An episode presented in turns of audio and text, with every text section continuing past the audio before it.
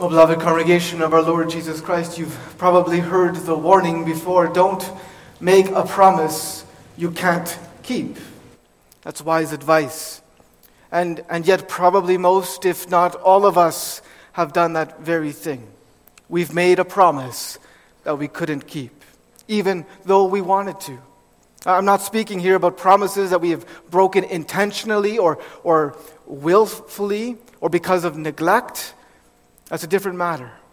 I'm speaking about promises that, that despite our very best efforts, we, we just couldn't keep. Maybe, children, you, your parents promised to take you out to your favorite restaurant and, and you got excited and you, you got in the car and, and you drove and you, you came and it was unexpectedly closed.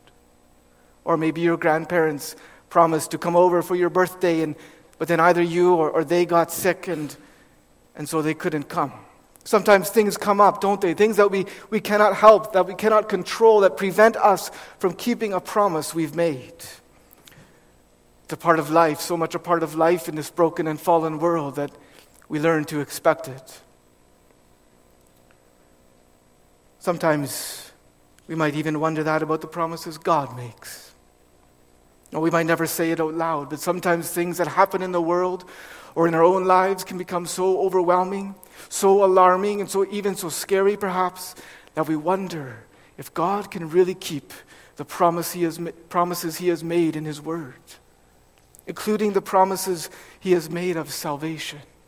There can be so many things that seem to stand in the way the opposition of world leaders and of our own ungodly culture to the Christian gospel, the weakness in general of the church our own weakness and shortcomings and failures, the suffering we've gone through or are going through, the foolish choices and the poor decisions we've made, uh, and worst of all, the sins we've committed in the sinfulness of our own hearts. There can be all these things, and, and maybe you can think of more things in your own life, even now as you sit and listen, that leave you wondering is God really able to keep his promises? Is he able to save? Is he able to save his people? Is he able to save me?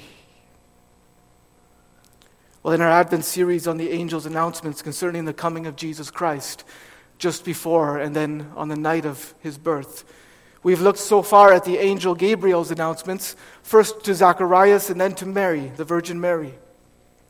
And we've seen that they're gospel announcements, haven't we? Messages that have been full, bursting really with good news that, that promise that the Lord Himself is coming and He is coming to save. Gabriel promised Mary, we saw last week, that the son she would miraculously conceive would be called Jesus, meaning the Lord saves. He would be the Son of God. He would be the long promised Messiah, the Son of David, to whom God would give the throne of his father David. He would reign over the house of Jacob forever, and of his kingdom there would be no end. What glorious promises! What a glorious son God promises to young Mary. And she believes him. She gladly submits herself to the Lord's will. But can God keep his promise? Well, that's the question we hope to answer from our text this morning Matthew 1 18 to 25. In this passage, we read of another angel announcement, this time to Joseph. Matthew doesn't tell us the angel's name. It might have been Gabriel, it may not have been, we don't know. But, but that's not really important. What, what's, what's important for us is the angel's message. Because it's another gospel message showing and confirming to us that God is able to keep his promises. And so, our theme for this third sermon in our Advent series is simply this the angel's gospel message to Joseph. And we'll note three things about it. First, its important gospel role. Second, its wonderful gospel revelation. And third, its instructive gospel result. So, first, the angel's message to Joseph plays an important gospel role. We see this especially in verses 18 to 20. We read in those verses now, the birth of Jesus Christ was on this wise. when, as or after his mother Mary was espoused to Joseph, before they came together, she was found with child of the Holy Ghost. Then Joseph, her husband, being a just man and not willing to make her a public example, was minded to put her away privily or secretly. But while he thought on these things, behold, the angel of the Lord appeared unto him in a dream, saying, Joseph, thou son of David, fear not to take unto thee Mary, thy wife. Matthew's introduction, beloved, and, and, and the angel's instruction, initial instruction to Joseph, tell us what an important gospel role the angel's message had. Because, in the first place, it secured Jesus' right to David's throne. You remember, we just uh, mentioned about Gabriel's announcement to Mary that we looked at last week. He, he had said to Mary that God would give her son the throne of his father David, meaning that Jesus Christ would be the son of David, the promised Messiah, the Savior King. But now that glorious promise seems to be in jeopardy, it seems to be in danger. Joseph, you see, has found out that Mary is pregnant.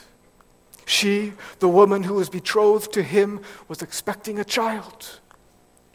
Being betrothed was an exciting time, just like for us when we, we, when we become engaged. That time is such an exciting time. It's a time of anticipation. Uh, betrothal was, was a little bit like being engaged in, in the sense that the betrothed couple were promised to each other, but, but they did not live together yet. But it was more than engagement. It, was also like being married in the sense that the betrothal could not be broken except through a legal process of divorce. That's why Matthew refers to Joseph as Mary's husband in verse 18. And so, so Mary is betrothed to Joseph, and, and no doubt Joseph, as well as Mary, they were anticipating their marriage. They were looking forward to that day. But suddenly, Joseph's world his whole world, his hopes, all his hopes and his dreams come crashing down. Mary's pregnant. Now, Matthew tells us that Mary's conception happened by the Holy Spirit, but Joseph doesn't know that yet. From his plan to, to put her away, to, to divorce her, it, it seems that to him that there was only one possible reason Mary could be pregnant. She has betrayed him. She has broken their betrothal. She has committed adultery. She has slept with someone else. What a blow this was to Joseph. Matthew describes Joseph as a just or righteous man. He loves God. He loves God's law and he seeks to abide by it. But, but now, the one he had chosen, the, the woman he had looked forward to spending his life with, it seems doesn't. What is Joseph to do? Well, he decides to do something no doubt very difficult both for himself and for Mary. He decides to break off their betrothal. He decides to put her away, to, to divorce her. That was the right thing to do eh, eh, according to, to the law in the case of a betrothed woman who had committed adultery with another man. But he doesn't want to do it vengefully. He doesn't want to public, publicly expose and shame Mary, even though he legally could. He had the right to do that. He's a righteous man, but he's also a man of compassion. And so instead of taking her to court, as it were, he plans to divorce her privately, which in those days would mean just giving a, a certificate of divorce in the, in the presence of two witnesses. That was his plan. But Joseph's plan stood in the way of God's promise to Mary that her son would be given the throne of his father David. You see, congregation, Joseph is, is the link that makes it possible for Mary's son to be that son of David. That is one of Matthew's main points with the genealogy he records in the first part of Matthew 1. Even if, if Mary herself was related to David, as, as some think, the Gospels make very clear that the important thing is not, is not the natural but rather the legal link Jesus had to David. And that could only come through the man, through the head of the family, through the, through the representative, the legal representative. Even Luke hints at that when he writes about Gabriel's visit to Mary, when he introduces Mary, he, before he even mentions her name, he, the, the first thing he says is that she's a virgin espoused to a man named Joseph of the house of David. The, the point is, Jesus could be the son of David. He could be the legal heir to David's throne, the promised Messiah, only if Joseph became his adopted father. And now that's all up in the air. Joseph is ready to divorce Mary, to cut off the relationship with her he had with her, and thereby any relationship he might have with the son that she was carrying. And if he does, congregation, Jesus cannot be the son of David. He cannot be the Messiah. He cannot be the Savior. And God cannot keep his promise. Do you feel a tension? Is God able to keep his promise? Can he solve this problem? Well, what does he do? He sends an angel to Joseph after Joseph has made his decision, but before he has carried it out. While Joseph was thinking about these things, the angel appears to him in a dream and tells him, Joseph, thou son of David. Notice that. Son of David. Fear not to take unto thee Mary, thy wife. Do you see with me, congregation, the important gospel role of the angel's message from God? The angel tells Joseph, Don't be afraid to take Mary to yourself as, as, as your wife. The role of the angel's message is to stop Joseph from carrying out his plan to divorce Mary. The role of his message, congregation, is to secure Jesus' connection to David and his right to David's throne so that he can be the son of David, so that he can be the Messiah, so that he can be the Savior. Oh, beloved congregation, the angel's message to Joseph calls and encourages us then, doesn't it? Encourages us all to trust in God and in his Son, Jesus Christ, no matter what may seem to be standing in the way. God is able to keep his promises, including his promises of salvation. He is completely and absolutely trustworthy and reliable. The angel's message secured Jesus' right to David's throne. That was part of its important gospel role. But, but there's another part. It also assures us of God's faithfulness to those who trust and submit to him. Think here of, of last week's sermon, of Gabriel's announcement to Mary, how Mary trusted, didn't she? She trusted and, and she submitted to God's call on her life to be the mother of his son, despite knowing, despite knowing that when Joseph heard of it, he could very well divorce her. Despite knowing that she could be publicly shamed and humiliated, she submitted herself as the handmaid, as the slave, literally, of the Lord. And what does the Lord do? What does the Lord do with his servants? He cares for her, doesn't he? Also, with the angel's message to Joseph. He ensures that he who by grace had, had, had believed and given herself for the Lord will be taken care of.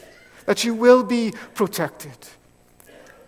And most importantly, by making sure that Joseph marries her and thus securing Jesus' right to David's throne, God ensures that her faith and submission to him is not in vain.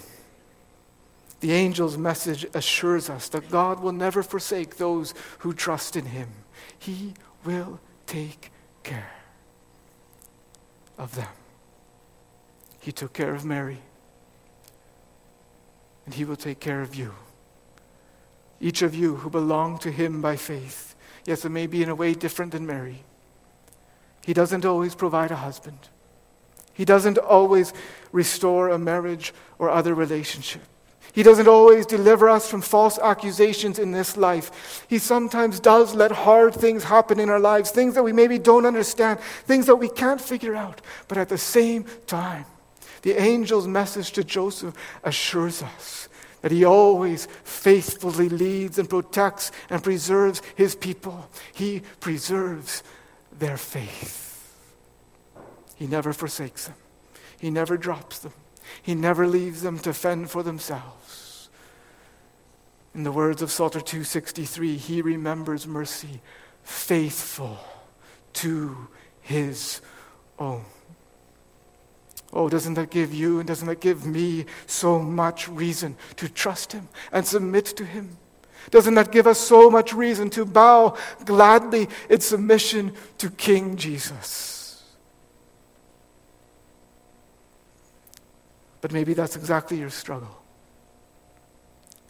Maybe you're afraid the Lord Jesus isn't, isn't able to save you, that He isn't able to help you. Well, that brings us to our second point. The angel's message doesn't just play an important gospel role, it also contains a wonderful gospel revelation. See, the angel doesn't simply stop at telling Joseph to take Mary to himself as wife. In verses 20 and 21, Matthew tells us what else the angel said. And then in 22 and 23, he, by the inspiration of the Spirit, Matthew adds his own commentary on what this all meant. So let's pick up with the angel's message in the middle of verse 20.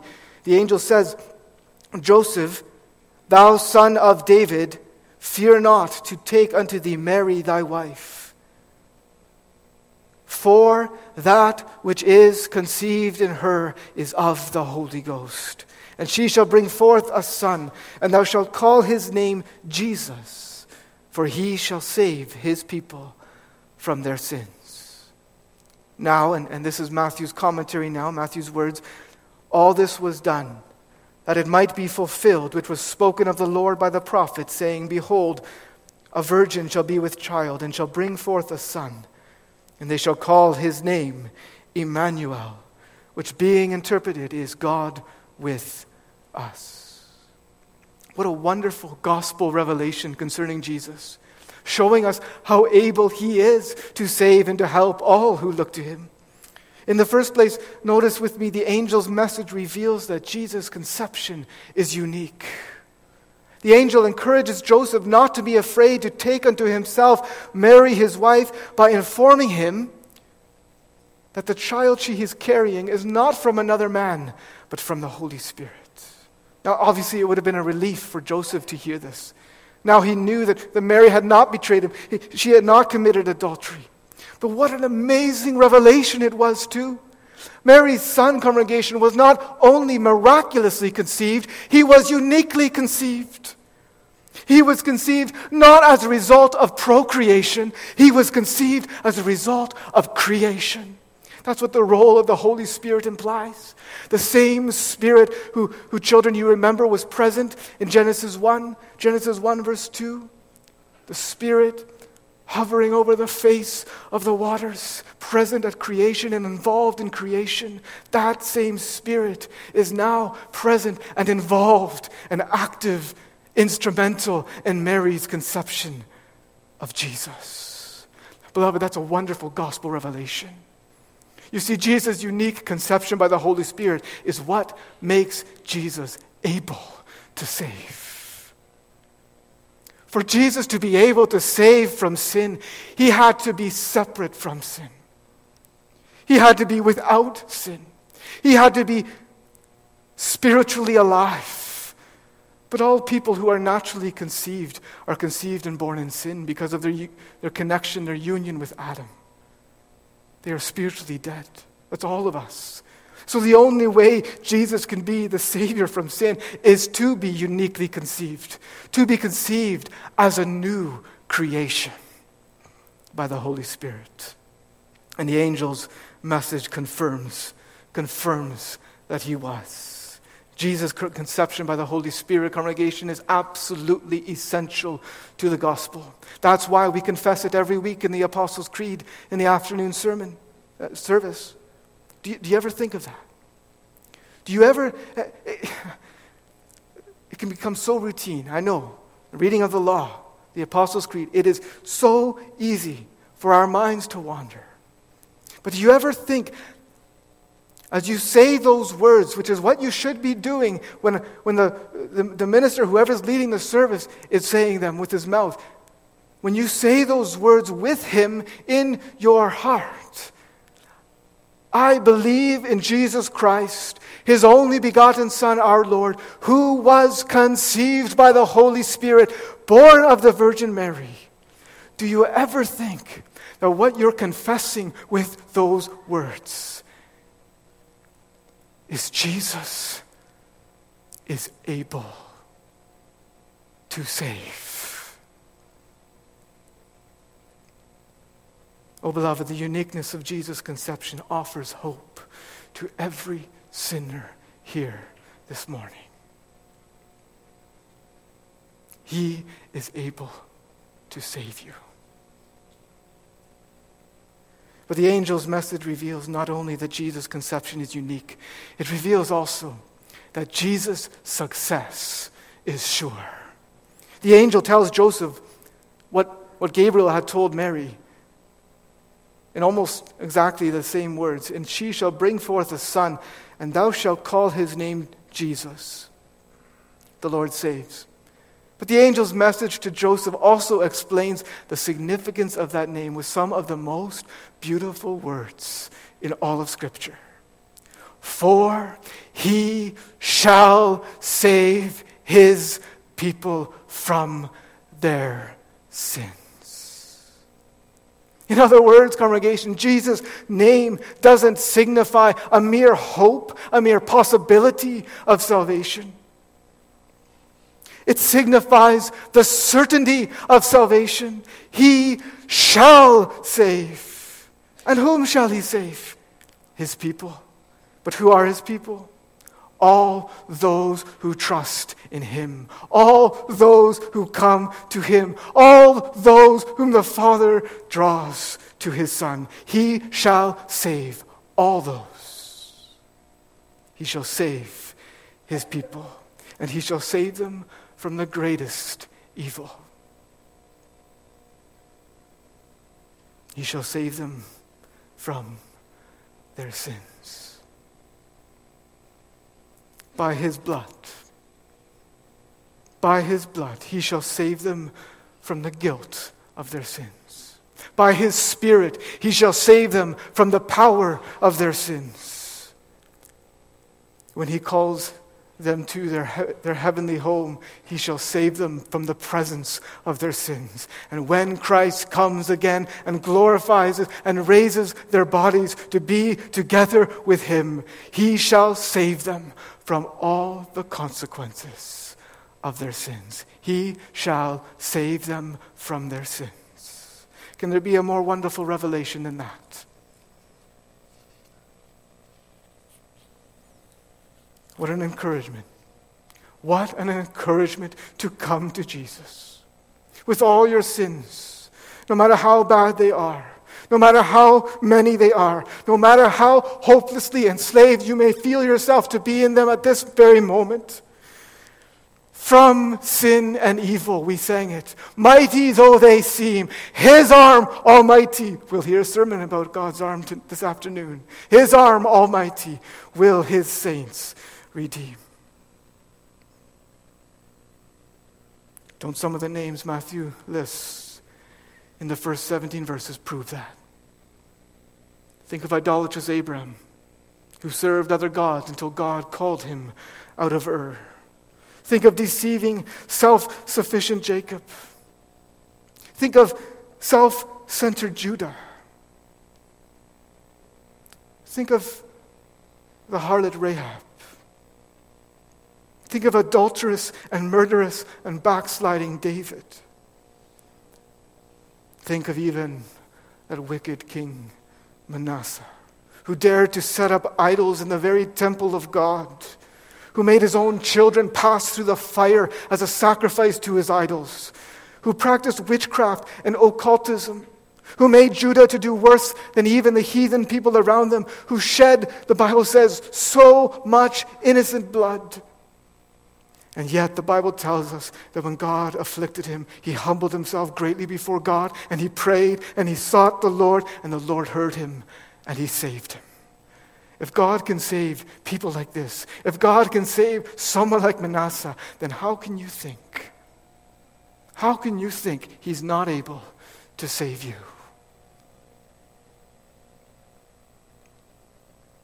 Oh, then don't stay in your sin. But turn from it. Turn from sin, hate sin, flee from your sin, and run to Jesus Christ, the one who shall save all his people from their sins, all who come to him, all who look to him. Jesus' success is sure. And we know that even better than Joseph did that night. Because we know, we know from the Word of God that Jesus not only came, he gave his life he died on the cross under God's wrath and curse in the place of sinners like you and me. And God accepted him. The empty tomb is proof of that. Oh, then come. Come to Jesus, all of you, each of you. Come to him, dear child. Come to him, dear young person. Come to him, Single ones, come to, come to Him. Married persons, come to Him, whoever you are, with all your fears, with all your struggles, with all, yes, with your hard heart. Come to this Jesus. Don't hold back. Don't think your sin is too strong for the Savior. Jesus' success is sure. He shall save his people from their sins. What a wonderful gospel revelation with the angel's message to Joseph.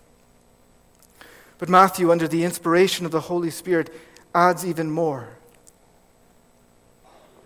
In verses 22 and 23, he, he says that all this, meaning not only Jesus' conception by the Holy Spirit in the womb of the Virgin Mary, but, but also the angel's message to Joseph securing Jesus' connection to David, all this was done that it might be fulfilled which was spoken of the Lord by the prophet, saying, Behold, a virgin shall be with child, and shall bring forth a son, and they shall call his name Emmanuel, which being interpreted is God with us.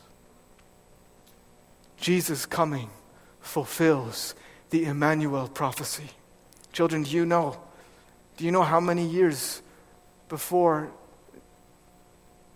Matthew said that before Jesus came. How many years before Jesus came that prophecy was given? It's a prophecy found in Isaiah 7, verse 14. About 700 years before. Now, we don't have time this morning to go into Isaiah 7 and consider the meaning and the message of that prophecy back then for those people. And admittedly, for myself, it's, it's a difficult passage to understand but, but the revelation that Jesus coming fulfills the Emmanuel prophecy does make clear two things. First, that God can and will keep his promises, no matter how long ago he's made them. And second, Jesus is able. Jesus is able to save because he is Emmanuel. God with us. That really says it all, doesn't it? God with us. God with us.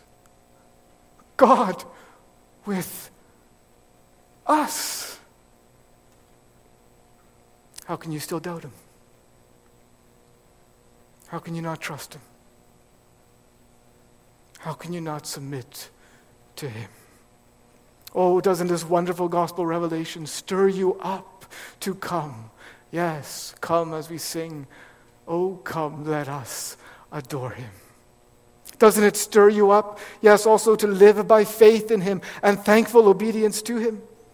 We, we see that in Joseph, don't we, as we come now to our third point, the instructive gospel result of the angel's message. In verses 24 and 25, we read this Then Joseph, being raised from sleep, did as the angel of the Lord had bidden him, and took unto him his wife, and knew her not till she had brought forth her firstborn son, and he called his name Jesus. You know, one of the interesting things about Joseph is in the scriptures is that we never hear him speak. He, he's silent. Mary speaks on several occasions, but, but never Joseph. Now, I'm sure he did speak, but the Bible never records his words. And yet we can learn so much from him, also from his response as a gospel result, as the gospel fruit of the angel's message, teaching us ultimately that the gospel is indeed the power of God unto salvation to everyone who believes. Notice, notice with me, first of all, his immediate obedience. What, what does verse 24 say? Children, if you, have, if, you, if you have your Bibles open, you can look at verse 24 and, and, and look, what, what does it say? Does it say that Joseph woke up from his dream and, and thought about what the angel said for some time? Does it say that he woke up and then he, he called some of his friends and family to, to ask them what they thought the dream meant or, or what he thought they should do, what they thought he should do? No. Verse 24 says that then Joseph, being raised from sleep, did as the angel of the Lord had bidden or commanded him, and took unto him his wife. He immediately obeyed. That was his response to the angel's gospel message. And isn't that so instructive for us? What is your response? What is my response? What is our response to the good news concerning Jesus Christ, whose conception was so unique, whose success is so sure, who in his coming in our flesh is God with us? I don't need him. Not interested. Let me keep sleeping. Let me have a little fun in life first. I'll get to it later. I'm too busy. It's up to God if He wants to save me. What is your response to the gospel message concerning Jesus Christ, the Savior of sinners? Oh, should it not be to immediately obey the gospel call? Should it not be to flee to Jesus Christ, to forsake your sin today while it is still the day of grace? Oh, you say, but I can't. But you must. Go with your I can't to the one who can do all things because he is Emmanuel, God with us. And should not our response then also be, dear congregation, to do all that we know from his word he calls and commands us to do without hesitation? No matter what other people, whether that's our family, whether that's our friends, whether that's other people in the church, to do what He calls us to do, to trust and obey our Savior and Lord with hearts full of thanks to the one who gave Himself, even to death, the death of the cross, for us. How can I, how can I do that? How can I obey when it's so hard? Remember who Jesus is. God with us. He wasn't just God with us when he was here on earth, He is God with us today. Jesus says at the end of the Gospel of Matthew to his disciples, after commanding them to teach all nations to observe whatever he has commanded them, Lo, I am with you always, even unto the end of the world. That's what enables your and my immediate obedience. And that's also what enables our humble self denial. Humble self denial. You see that too in Joseph's response. His act of taking Mary as his wife in obedience to the angel's message, congregation, was an act of self denial. You see, by taking Mary as his wife in obedience to the angel's message after she had become pregnant, he was risking his reputation. He was risking being falsely accused of committing fornication. And yet he married her. He humbly denied himself. And what's more, that son that, that she was carrying and that son that would be born, he, he can never lay any claim to that son. He can never look at that son with pride and say, He belongs to me. No. Humble self denial. That's what the gospel calls for. And perhaps, perhaps his humble self denial comes through most clearly of all in verse 25, which says that Joseph, after taking Mary as his wife, knew her not till she had brought forth her firstborn son. To put that plainly, Joseph had no sexual relations with Mary until after Jesus' birth. What a demonstration of humble self denial. It could not have been easy. He was a man, but he did it in, he did it in honor of God's word. A word which said that a virgin shall not only conceive, but also bring forth or give birth to a son. And he did it as a witness for the gospel's sake, that the world might know that we might know that the Son in Mary's womb was most certainly Emmanuel, the Savior of sinners.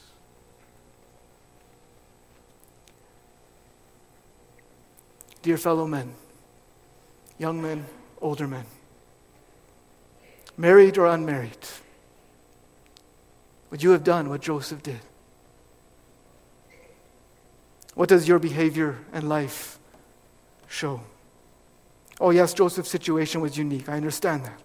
But it hardly needs to be said that today, the world today knows nothing of self denial in this area at all. It's all about self gratification, and not just in this area, in every area. And the reality is, that's us, all of us. That's what we live for by nature, to gratify ourselves. And the reality is, we can't change ourselves. Maybe you've tried. Maybe you've tried and you, you, you've realized you can't do it. Or maybe you can change some extra, external things, but you cannot change your heart. You can't. I can't. But there is someone who can. There is someone who changes hearts. His name is Jesus. His name is Emmanuel, the one who humbly denied himself the glory that he had with his Father and made himself of no reputation, taking upon himself the form of a servant, and became man, becoming man, in order to lay down his life, so that he might take it up again, and by his Holy Spirit renew hearts, change hearts, transform lives, so that in lowliness of mind we might each esteem others better than ourselves so that we might humbly deny ourselves in loving obedience to God and in service to others. Oh, heeding the gospel call does, does come with a cost. It requires self denial. Jesus made that very clear in his own ministry. But we see that self denial coming out in Joseph by the power of the gospel, by the power of the Holy Spirit. And the root of that obedience, congregation, the root of that self denial was not Joseph's own willpower. It was his believing confidence. His spirit worked faith in the gospel. That's what we see in the last words of our text. And he called his name Jesus. We don't know, congregation, how much time passed between the angel's message and Mary's giving birth. But we do know this it would have been enough time for Joseph to have begun to question and to doubt. Because the reality is that by nature, we need hardly any time to do that. You can be hearing the gospel in church and be questioning it and doubting it already on the way home. Even maybe while you're still sitting in church. And Joseph could have done that. He could have begun to question himself. It was just a dream. Why should I trust it? But he didn't. No, he believed. He trusted. He put his confidence in the angel's gospel message as the word of God. So that when the time finally came that the baby was born, he gave the baby that wonderful, precious name, Jesus. Well, congregation, we're not Joseph. We've not been told to call Mary's son Jesus. He already has that name. But we are told to call upon his name. To put our confidence in his name, for there is no other name under heaven whereby we must be saved. Beloved, where is your confidence this morning? Where is my confidence? Oh, may God forgive us for every time we put confidence in ourselves or in someone or something else for our salvation. No, but let us put our trust in Him. Let us keep trusting in Him.